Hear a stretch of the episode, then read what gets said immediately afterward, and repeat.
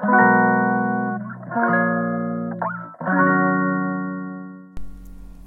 んばんは。ヨガじゃない話。倉本々子です。このチャンネルはヨガ講師でカウンセラーの私が日常の中で思うことや感じたことをながら聞きに良い形で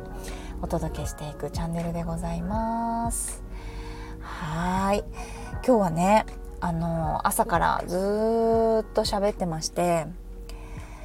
なんだろう何だったんだろうな。コンサルティングだったりとか自己肯定感のトークセッションだったりとかそのお話しするセッションが今日は立て続けでですね。朝ごはんそして昼ごはん食べず 頑張っていたんですが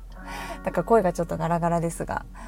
そう今日は何のお話をしようかなと思っていてなんかここ最近お話ししたいなというトピックスいくつかあるんだけれども昨日か一昨日にね私がインスタグラムに投稿させていただいた「推しはいますか?」っていうお話なんか好きなアーティストさんとかうん俳優さんとか好きな人いますかっていう質問をさせていただいたらすごいねいろんな方からお返事をいただいてそれがねなんか楽しくて今まで知っていた人があこのアーティストさん聞くんだなとか歌手とかねへえとかこの人のこと好きなんだって誰かの好きな人を聞くのがすごい楽しくて私。どうですか？なんかその人の人柄がわかるっていうのとなんかあのー、意外だったこととかもあってすごい楽しかったですね。見ていてニヤニヤニヤニヤ一人でしながらねあの見ていたんですが。そう。なんかこう推してる子あとは物とかも入るんですかね。今私はこれにハマってますみたいな。これがあるとなんか世界が変わるっていうか自分の世界ですよもちろん。全世界じゃないですよ。私の世界が変わる。毎日が変わるっていうのがないですか？ねありそうじゃない？なんか私昔からねあの手がつけられないほどの恋愛とかしたことないんですよ。あの何もしゅ何も集中できないみたいなそのことばっかり考えちゃってもうなんかお勉強できないとかね 絶対ないのよあのそのぐらいこう脳をジャックされないんだけれどもなんかそのされる体験をしたことがある人っていうのはすごく羨ましいなと思うし脳はジャックされないけれどもでも、まあ、好きな人がいたりとか楽しんでることっていうのがここ最近あったらもうその生活にねなんか潤いが出るというかパーンとこう張りが出る生活に。うん。何も手に手がつかないっていうわけではなくていつものつまらないこともなんかやる気が出ちゃったりとか、うん、楽しいことももっと楽しくなったりとか景色が変わったりねとにかく毎日機嫌がいいみたいな状態になるじゃないですか。そう。だからそういうのがあるとやっぱりいいですよね。すごいエネルギーだって思います。好きな人がいるって。すごいエネルギーだなって。うんなんか周りでねあの BTS が好きな子が多いんです。私の周りというかみんなの周りも多いんでしょうかきっと。人気だからね。あのとっても好きっていう子が多くてその子たちに聞くと気づいたら3時間経ってるとかね動画見たら。あとは何にもいらないとか。これテレビで女優さんが言ってたんだけど BTS にはまったら全てのを満たしてくれるって。欲？なんか欲なんですか？全てをもう完璧だって。だから何にもいらなくなっちゃったって言っててでもこれ私のお友達も同じことを言っていてなんでかねって今日たまたま朝ね旦那さんと喋ってたんですけど BTS を私が聞いていてアルバム出たんだよなんて話してた時にいやなんかエネルギーがすごいらしくて私そのぐらいのレベルなんですよ。その夢中になってるっていう感じではないんだけどへえみたいな旦那さんも。ね。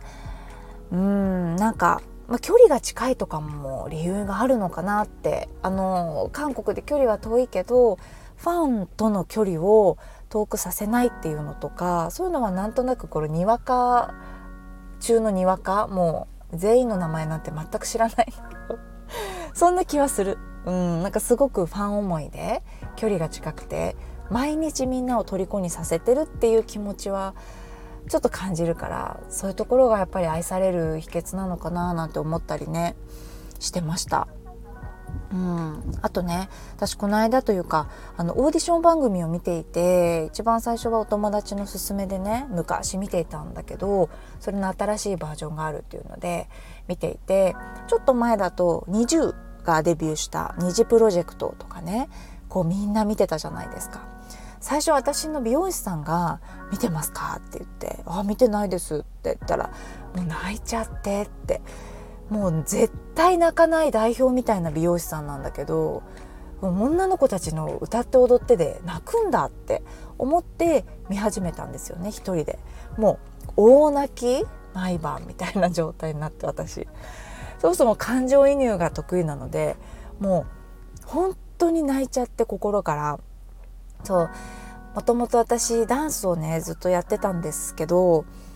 そういうなんか共通点ももしかしたらある？なんか悔しいとかあの舞台に立って表情が変わるところとか気持ちの持ってき方とかうまくいかないとか本番に弱いとか なんかいろいろ分かってものすごい感情になって楽しんで見ていたんですけどはい。なんかそんな感じで最近見ていたオーディション番組の子たちとかもうねお母さんと電話して泣いちゃったりとか男の子たちなんだけど本当にもう夢を諦められないっていう感じでこう目の奥がキラッキラしててね。なんかただかっこいいとかあの歌が上手とかダンスが上手とかじゃなくてすごい人間力っていうか生きてる意味みたいなエネルギーというかねすごい元気をもらったんですよね。こんな感じで見てる人も多いんじゃないかな。うん。私みたいな大人がね見てる場合はまあすごく可愛らしいなと思って見てるんだけどすっごい可愛い子がいて見てるんだけどでもうんなんか全然違う意味というかいろんな意味でな心を打たれたてたんじゃないでしょうか皆さん。